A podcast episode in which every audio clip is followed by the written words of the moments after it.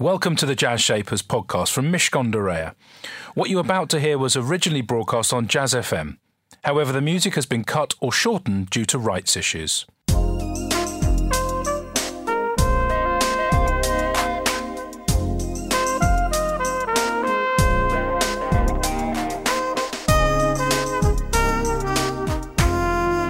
This is Jazz Shapers with Elliot Moss on Jazz FM. Listening colour in partnership with Mishcon de Reya. It's business, but it's personal. Welcome to Jazz Shapers. I'm Elliot Moss. It's where the shapers of business meet the shapers of jazz, soul, and blues. My guest today, I'm very pleased to say, is Adam Brown, founder and creative director of Orlebar Brown, the British clothing brand specialising in tailored men's swim shorts and mine too. Adam has admitted to previously having no vocation. I couldn't stick at anything until I was 40 years old, he said. He'd moved from charity fundraising to his first ambition, photography, but after seven years as a portrait photographer, commissioned by Harper's, The Telegraph, Tatler, and more, Adam realised in his words, I was a rubbish photographer. I'd been photographing someone's kitten in their dining room and I thought, this is going absolutely nowhere. It was whilst holidaying with friends in 2005 that Adam noticed the women in his group looked great in fashionable, well fitting swimwear, but the men had unflattering surfer shorts or trunks. Nothing, he recalls, you could wear to lunch afterwards. Despite having no retail or fashion experience, Adam and friend Julia Simpson Orlebar, who later left the company, launched All Brown in 2007 as a tailored approach to men's swim shorts, the short you can swim in, and I can testify that's true. Adam grew the company into a global brand, sales quadrupling when James Bond, Daniel Craig to his friends, wore a pair of All Brown swim shorts in Skyfall back in 2012. We'll be talking to Adam in a few minutes about all of this, their design your own service, and his plans for a swim short made from 90% ocean source recycled plastic.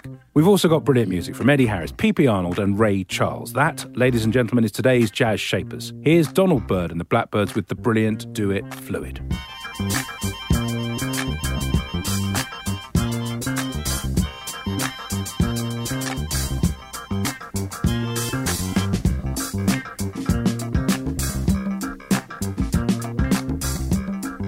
That was Donald Byrd and the Blackbirds with Do It Fluid. Adam Brown is my business shaper. He's the co founder of Orlebar Brown.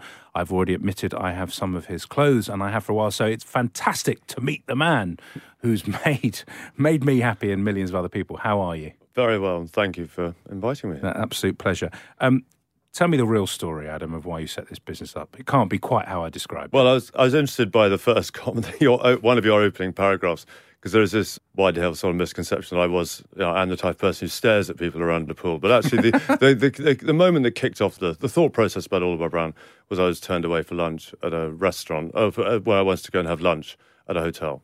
I was wearing my swim shorts and I wasn't allowed in.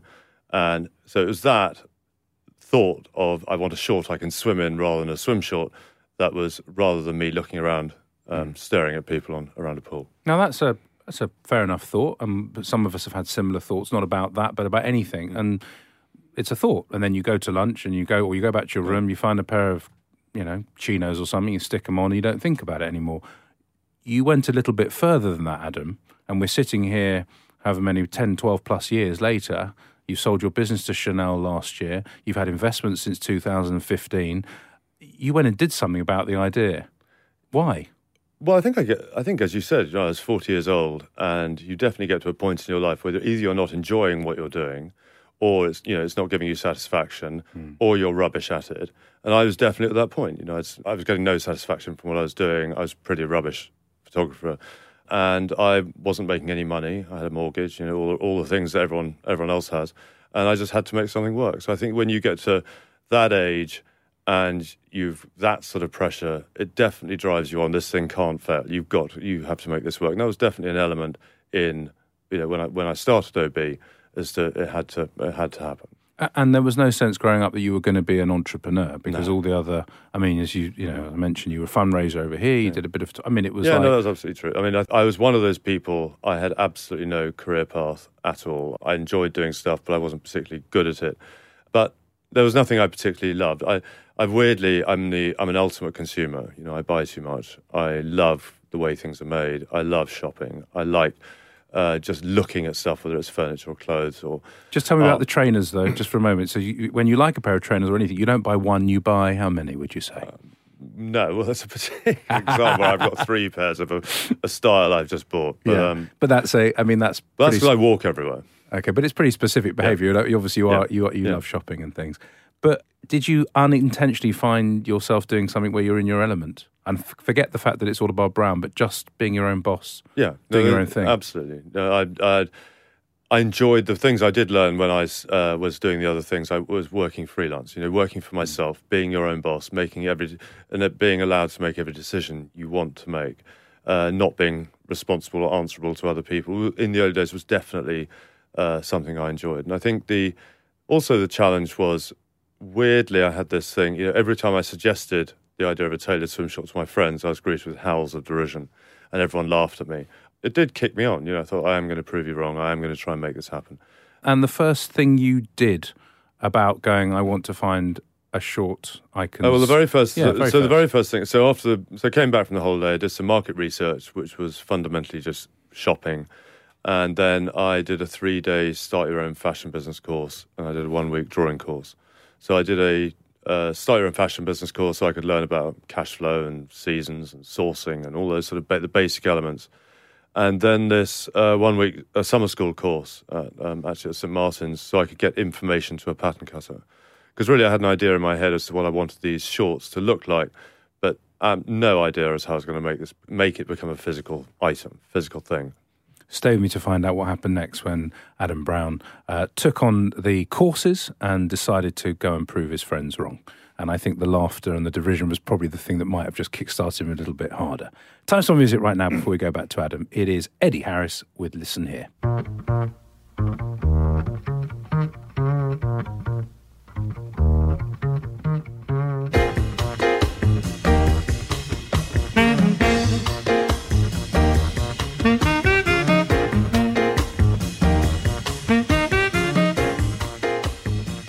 That was Eddie Harris with Listen Here. My business shaper today is Adam Brown. He's the co founder of Orlebar Brown. They make incredibly nice stuff to wear. Mainly men, am I right? Men. All men. All men. Good. All men. All men. Because I, know- I know it talks to me. I wasn't sure if it talked to to women too. So we were talking about the original idea. We were talking about what you then went and did, and you went back to school, as it were, briefly. And then what? Because the man who hasn't been in the fashion world then has to create something. Because if he hasn't Yeah. got the material in his in his But hands, you he's- treat it like um, I always uh, think of it as you know when you when you have to renovate a house or you have to do some. You have to find a plumber and an electrician. You have to find someone to do the roof, someone to whatever you need to do. Hmm. And essentially, you know, you need fabric. I need a factory. I need to get some hardware. And how do you find that? So you just you just start asking. You know, great resources asking people. People are remarkably generous with their knowledge and their introductions. But I've had m- memorable evenings, you know, staying in seventeen pound a night hotels uh, outside Toulouse, going to trade shows, and you know, just going to stands, trying to get them to sell you some fabric. You know, obviously everyone's very skeptical at the beginning when you're just starting out, but it's nothing cleverer than that. You know, I had to find a fabric supplier, I had to find a side fastener that I liked, I tried to find a factory, um, and that was really the most difficult bit. You know, getting a sample made which looks like the idea you have in your mind. At that point, when you've got nothing to show for it, is, is was the big challenge. I remember reading about James Dyson, and indeed um, in a- in a former life work with his company, and the, the little scriggles he had, the thousands and thousands and thousands of drawings. You talked about going on the drawing course. Were you like that? Were you a man obsessed with? Well, hold on, it should be a bit more like well, that. I wasn't quite that because I had I actually weirdly had it- the an amazing the clarity that I had of this pr- one product. You know, the, the swim short, our classic swim shorts, was just there from the beginning. So I, I did. I still have those original drawings, and they're remarkably simple. You know, they're just very basic line drawings with measurements and you know sort of a few instructions. But that process was relatively easy. Ending up, I've ended up in a factory in North London, which was great, and this amazing Eastern European woman who helped me make these shorts become reality. She sat through and made the samples, and she did our first runs. and once you had those first runs, where did you go with them? Oh, I started. So I started online, and that was purely because I. Where else would you start? You know, I didn't have any wholesale accounts. I did, we clearly didn't have a shop, so I I built a website. Oh, I found somebody who would build me a website, and that was another part of this journey. Is you know not having any experience, not having any knowledge of it, but it's just a learning curve. You've got to ask the right people. You clearly make so many mistakes and do things. You do things very differently now to how you would then, but it just gets you to a better place. It enables that progress to start happening. When did you realise that you might be onto something? When was there a Oh, feeling a- like, Well, the idea was in 2005. We launched in 2007, Hmm. and I, we did. I launched online, and we were doing a few sales here and there, and we had a storage unit in West London, which I did all the orders from. But I think the first time I did a couple, I managed. I got into Colette, you know, the fabulous store in Paris, and I got into Shop at Bluebird on the King's Road here. You know, the tiny orders. But I think then I did some. You know, getting into Selfridges was clearly uh, one of those moments. You know, when you have get into a department store and they start repeat, or you know, I had to do sale or return for the first couple of orders. Then you say, then you manage to get into Yeah. being a proper order. And that's when you have the benefit of footfall, when you have people seeing the product and they're coming back and buying. And I used to go on the shop floor every Saturday. And whenever I could, and talk to customers, try it on, get them to try it on, see what they look like, see what they get their comments, and that's just part of the you know understanding all of that. But listening to how customers what they thought when they put the product on was absolutely key to understanding actually this might work. and when, you spoke to Selfridges, how did you convince them to well, I didn't. you? I had to do sale or return. We did sale or return. but they bought, but, and you didn't care because you're going, well, Selfridges, this is obviously a fabulous yeah, place. but you've got to. Yeah, I think you've got to take some risks. You know, you, you've mm. got to get product in front of people. And you know, if that was the, I tried many times to get into many department stores. In the early days, you know, they've got to have the, the confidence you're actually going to the product's going to sell.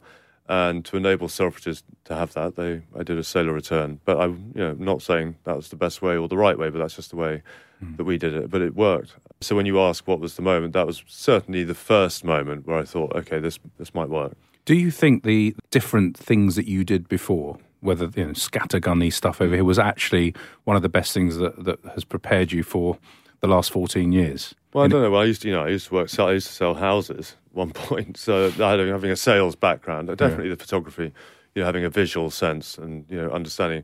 I had a very clear idea of what all of our brands should look like and what all of our brands should sound like very mm. early on.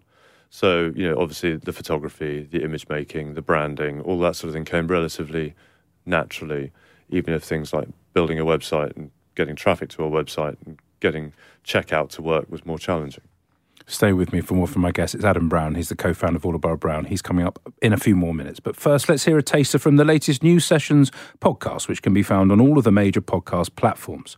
Mish Gondarea's Hayley Geffen explores the world of blockchain and how it affects you and your business. The News Sessions, hosted by Hayley Geffen, in partnership with Mishcon de It's business, but it's personal. Hello, I'm Hayley Geffen, and you're listening to the news sessions from Mishcon de Reya, where we take a look at a key area of law hitting the headlines. Today, we're talking about blockchain. What is blockchain, and why should we care? Well, it might just be the future of transactions, and let's face it, we all make a lot of those. Here to discuss is corporate lawyer Tom Grogan from Mishcon de Reya. If we look ahead to the future, perhaps homes are being bought and sold using blockchain.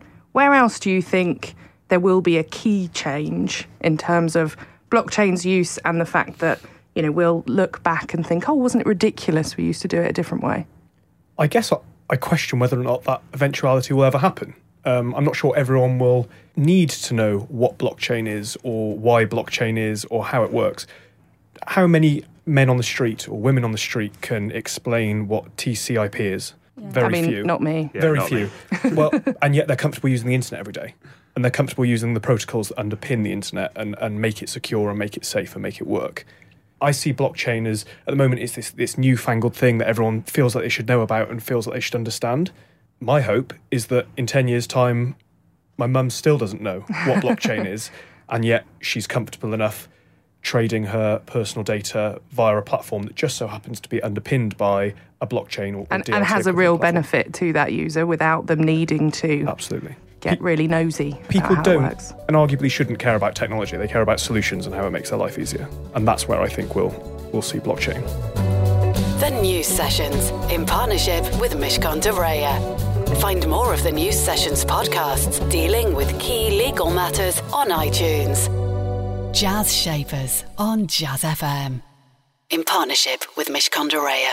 It's business, but it's personal. There are many ways for you to enjoy all our former Jazz Shapers and indeed to hear this programme again with Adam. You can ask Alexa to play Jazz Shapers, and there you can hear many of the recent programmes. Or if you pop Jazz Shapers into iTunes or your preferred podcast platform, you can enjoy the full archive there. But back to today, it's Adam Brown, founder and creative director of Orlebar Brown, the British clothing brand, specialising in tailored men's swim shorts. Now, let's talk about the swim bit of it and where one starts. We've, we've talked about the one short Mm. Is it important that you started with one rather than launching a, a, collection? Yeah, I think that's a so. I think that's a fundamental point as to how why Orlebar Brown actually had a chance of succeeding. I think the last it's very difficult if you're launching a whole collection or you're launching a whole range at one point. It's very difficult to get the customer to focus and to understand what that is about. But I think for in our case, a tailor we had one product in four lengths and having a very clear message, a tailored swim short. You know, I believe that is better than the voluminous baggy boxer short. I don't understand that. Mm. And I just, that's the only message I told, you know, that it's all about the fit. If something fits you, it's more flattering. If you fits you and it's more flattering, you will look good and you'll feel good. Mm. It's not an easy, it's an easy message to understand. And just having that one short, uh, the customer, it focused them in on that. Ironically now, you know, we launched the t-shirts and the polos in 2010 and now swim's only about 30% of the business. But having that hero product that the customer identifies mm. you with, you know, you've mentioned the shorts a few times, but we're not a swim, we're a resort holiday wear brand. Mm. And but people know us for our swim shorts. I think that's been a, having, you know, if you think back to the, the Burberry trench coat, the Birkin, Chanel number yeah. five, all those. They have an iconic. They have an piece. iconic hero thing. Yeah. And with us, hopefully, you know, it's the classic short. How did you know when to move away from the classic short? When was enough time enough? I didn't. I know. I didn't know anything, and I don't think anything about what I. The sequence of product, category, new product coming in, opening stores in the early days wasn't any way planned. It wasn't. It was purely instinctive, and I went with my gut. But I definitely, um, you know, I had pictures of a toweling polo shirt in my in my mind that I went with these shorts. You know, it's all very well having the shorts, but what do you wear with the shorts? So a t-shirt, a piqué polo, a toweling polo, which a toweling is my favourite fabrics, is they just it took three years. You know? mm. So it was three years just selling shorts, and that gave the shorts a good um, chance, start, to, head, yeah, chance, chance to, establish themselves. Exactly. And and in terms of the expertise that you surrounded yourself with, and in those early years, and then moving on, and we'll come and talk about investors and stuff. Finding that team critical was it again instinctive, or were you given lots of no, help? I think the the key. My advice always is to when people when they're starting out a business like Orlebar Brown. This is not relevant for all businesses, but doing everything yourself. You know, I was by myself for two and a half years, and you know whether it's doing customer service, whether it's doing production, whether it's dealing with the agency that's doing the website, whether it's trying to deal with the money side of it, doing it yourself and understanding the issues involved is clearly the, a good way of under, knowing the fundamentals of the business later on, you know, bringing people in, I've always been a real believer about getting other people involved. Things like warehousing or IT or financial part of the business is not my expertise, but getting the right people in to do the interviewing for you mm. and getting them to help you with things like job descriptions and meeting people and instruct.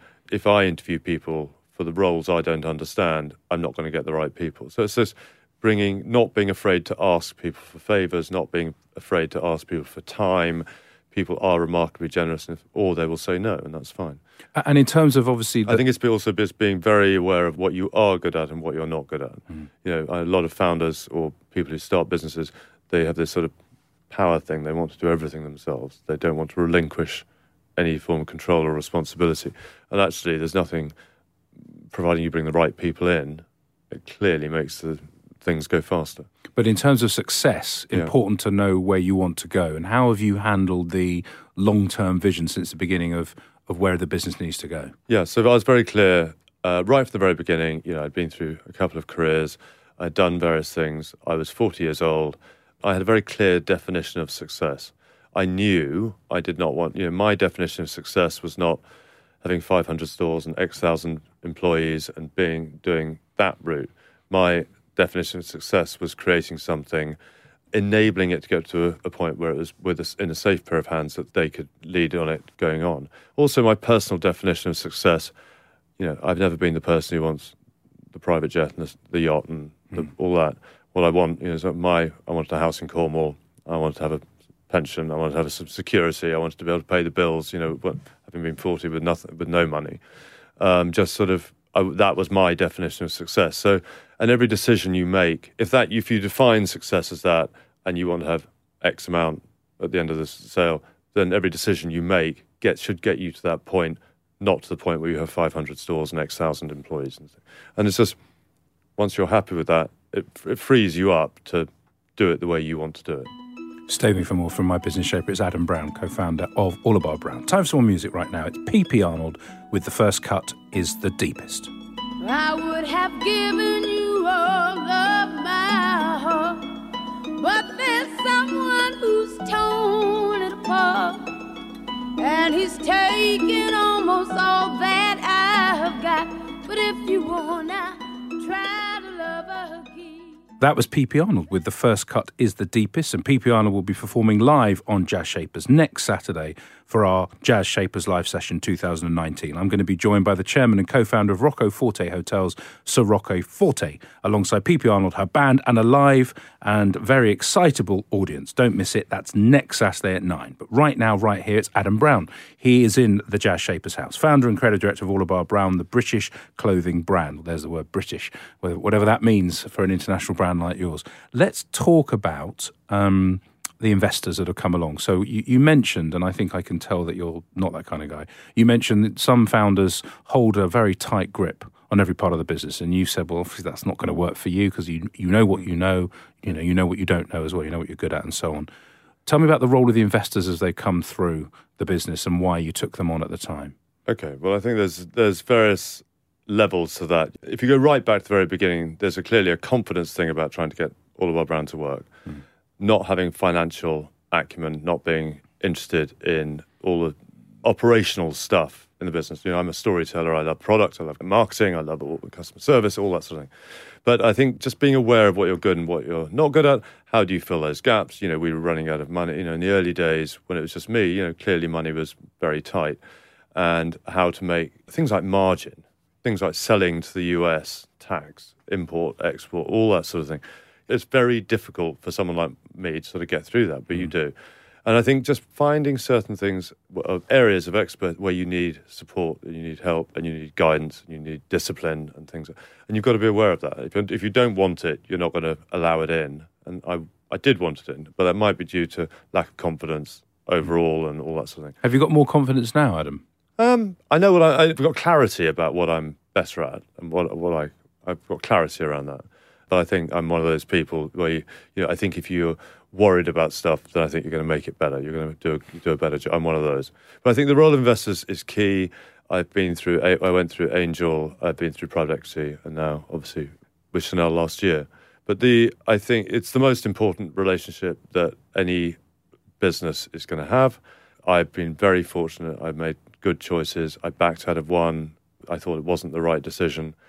And have you found people on the on the side of the money that you liked and that you could work with? Yes, quite definitely. Mm-hmm. And I've been, you know, the the angel investor who I uh, the angel investor who I originally approached had been uh, recommended to, or suggested to me by quite a few people, and it took me again two or three two or three times to get a meeting or to talk to get them to to see me and then to try and sell the idea. And but I think I knew that they I knew they were the person or the sort of person who I wanted to invest in all of our brand. Just not only on an expertise but on a personality level. You know, you've got these you're inviting these people into your business, mm. and you have to be able to.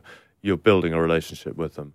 So I think um, you know they were absolutely you know giving uh, helping with. in that case, it was about digital marketing. It was about online experience. It was about the website. It was about getting traffic to the website, mm. convert all those sort of things.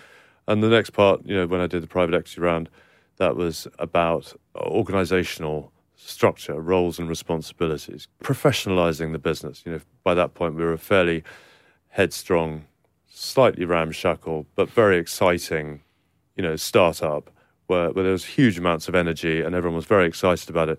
But we were, didn't have that sort of organisational mm. structure, and we hadn't looked at role people, and we hadn't looked at what. But you were ready. To, you were ready to hear absolutely that. categorically. Yeah. No, yeah. no, that's what I definitely what I, I, knew we wanted. Yeah. I knew, you know, we knew we needed to do that. Do that. And then Chanel. I mean, one of the biggest, most famous, iconic fashion houses in the world.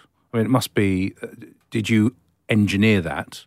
in terms of their their role in the business? No, I mean, for me, you know, clearly there's Chanel's fantastic, but it's not about. It's about having a say uh, people who have shared DNA, values, culture, all that. That's the most important thing when you start something like About Brown. That particular that thing started through a, a drinks party in Paris. You know that that's literally how it. I didn't. I was not seeking out anyone, and it actually happened. The first introduction, the first meeting.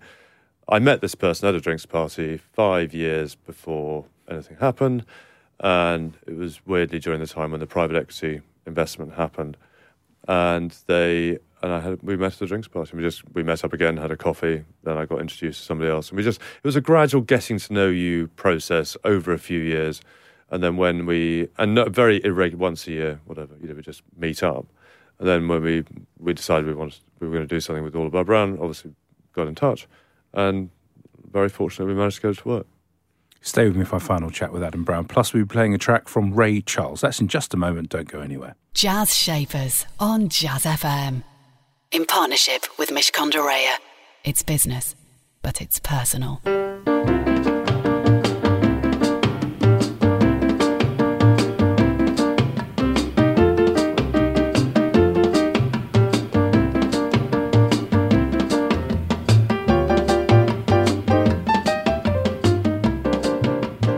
I like Ray Charles. That was Ray Charles. Jaunty number. Mary Ann. I'm with Adam Brown just for a few more minutes. He's the founder, or co founder rather, of All Brown, creative director now uh, as well. I think you're always called that because it sounds like it was you- you're the creative person. So, ownership is an interesting thing. You are the person who's brought this baby into the world. The baby is now approaching, from a, a corporate point of view, beyond adolescence. It's become a bit of an adult. Um, still has a sense of huge creativity. You've got more than just the shorts by a long way. You said 30% of the business is swim, the rest isn't. And now you're with um, a big fashion house, a big house, um, very well known. What's it like being the founder of the business inside of a, a of a big, well-known, iconic company? And you are now iconic as well yourself. How do you find that works for you? Have you got the freedom still? Yes, nothing has really fundament, fundamentally changed on a day to day basis within Orlebar Brown. Clearly, you know, having security of ownership by Chanel gives people confidence, you know, whether to work with you or to help you or to do things. But on a day to day level, absolutely nothing's changed. I mean, there's a lot of opportunities have been opened up around sourcing. You know, clearly they do accept great bag, they have great bag factories, shoe factories, uh, skincare, all those, all those sort of things which we could do in the future, and you know expertise around retail, knowledge of global, you know, The whole store- thing. It just works. Rue Cambon is a rather beautiful store. Yes, I've a, taken a very, a very, very beautiful store that I look at very, very enviously. I mean, and that staircase is probably the most famous It's staircase in the gorgeous. world. Yeah. Absolutely stunning. The the world has changed around us, and it's rapidly moved towards obviously a digital world, and also a world which is much more conscious about climate change. Hmm. And the fashion industry actually is embracing it, but also being pulled along. You're doing something about that because I imagine it. It's from a value point of view important, values point of view important that you are sustainable as you as, as sustainable as you can Yeah. as you can be. Well, what, are you, what are you what are you up to now on that front? Well, I think there are two, uh, two strands to that. One, you know, this fix. So we have these words, holiday better, which is what we do, which is our sense of purpose. And that there's this key word, better. We should all just always just be doing things better. And on a product level, there are two ways of looking at it. On a product level, it's just good housekeeping. You know, if you're not doing it, it's just wrong. You know, but that's not the bit that we should be proud that we necessarily should be talking about to customers. I think it's just good housekeeping. So we've got off. It's taken us two years to actually find a short to get, find a way of making our swim shorts in ocean reclaimed or industrial waste uh, plastics, and that's a very long process. But we've pretty much, as you said earlier, it's about ninety percent now, and it'll launch next year and we're very excited about it. But there's a bigger piece, you know, for a brand like All of Our Brand. You know, to wear All of Our Brand product, you have to get on an aeroplane, you might be on a boat, you're staying in a hotel, which is contributing to climate change. You know, that for me is a challenge. You know, you've got to think, you have to think about that. It's not just making shorts and t-shirts and polos, but how do you encourage, excite, and enable your customers to holiday better? How could they holiday in a different way? How could they, you, you could do things and have great fun doing things? And I think if we can influence or have uh, an opinion on that part of how they wear the shorts and where they wear the shorts and what they're doing when they wear the shorts, that's hugely important rather than just making the shorts out of recycled plastic bottles, which is you should just be doing that anyway. So there's two bits. You know, this other the second bit, I think, is the massively exciting area, hmm. whereas packaging products, It's just hygiene. logistics, you You've got to just, just good. You just need to do it. You mentioned worrying a lot, Adam, and now here you are. You've got success under your belt. You're not the 40 year old guy who was looking, going, I got to make this work. You've made it work. You've made it work again and again, and you've built something which It's all I look. smoke and mirrors. I know it is, but It's you all know, smoke and got to compliment you a little bit before we finish. No, but but seriously, I mean, it may well be smoke and mirrors, but it's incredible, and I'm sure you do get people saying, "Thank you for bringing this brand into the world. Thank you, it's brilliant." But it really is. You're not done though. You're going to carry on worrying, aren't you? And I kind of go, why?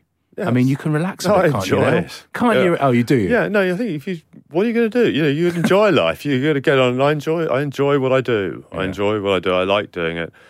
Do you enjoy the worry though as well? It strikes me you do. Um, well, a weirdly. I think I do. Yes. Yeah, I think Yeah. you need a worry, don't you? you? Yes, Need I think about. something. I do get slightly jumpy if I'm not worried. I, You worry, do. you worry about the fake or nothing to worry Yes, about. I do. You're a brilliant worrier, like a professional. Yes. Listen, don't worry a bit, but don't worry too much. Enjoy it as well, because seriously, you've, you've, you've created something really special in a relatively short period of time. Just before I let you go, he's looking at me going, Don't do this, Elliot. I want to worry. Don't tell me anything nice, please. Stop it. Um, what's your song choice and why have you chosen it? So my song choice is Roy Ayers, and it's "Everyone Loves the Sunshine." And it might seem like an obvious choice, but it actually does have a history for for me. And when I was a child, we used to drive. To, well, my dream for OB to get out of OB was to have a house in Cornwall. And as a child, my grandmother used to drive us to Cornwall, we'd take, she'd take a house for a month every summer. And in those days, it used to take two days to drive from Winchester to Cornwall in a Volkswagen Beetle. And of course, my sister and I were permanently fighting in the car. And my grandmother used to put these cassettes on where she would try and jolly us up. And there was this song, and this was one of the songs that I always remember that we used to try and sing to on our way to Cornwall. And then I rediscovered it this summer when I'd bought my house in Cornwall and we were going down there, and suddenly it came on the radio and it brought back all the memories of those trips 40 years ago. You've described it as bleak, wild, and incredibly romantic. I don't know if you're talking about you or the destination. Here it is just for you.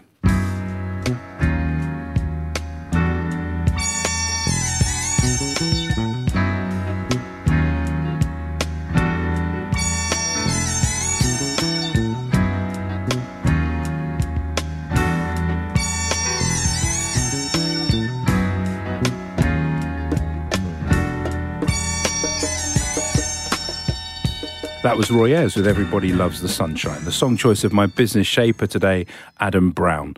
Talk about being focused on a creative vision. If you've got one, you've got to stick with it and believe in it. He also talked about being DIY, do it yourself, get involved with the business, understand it, understand your consumers and what they want so that you can really deliver and develop your product. And finally, have your own definition of success and what it means to you. Because if you have that clarity, everything else follows. That's it from me and Jazz Shapers. Have a great weekend. Jazz Shapers on Jazz FM. In partnership with Mishcon de Reya. It's business, but it's personal. We hope you enjoyed that edition of Jazz Shapers. You'll find hundreds more guests available for you to listen to in our archive. To find out more, just search Jazz Shapers in iTunes or your favourite podcast platform, or head over to mishcon.com forward slash Jazz Shapers.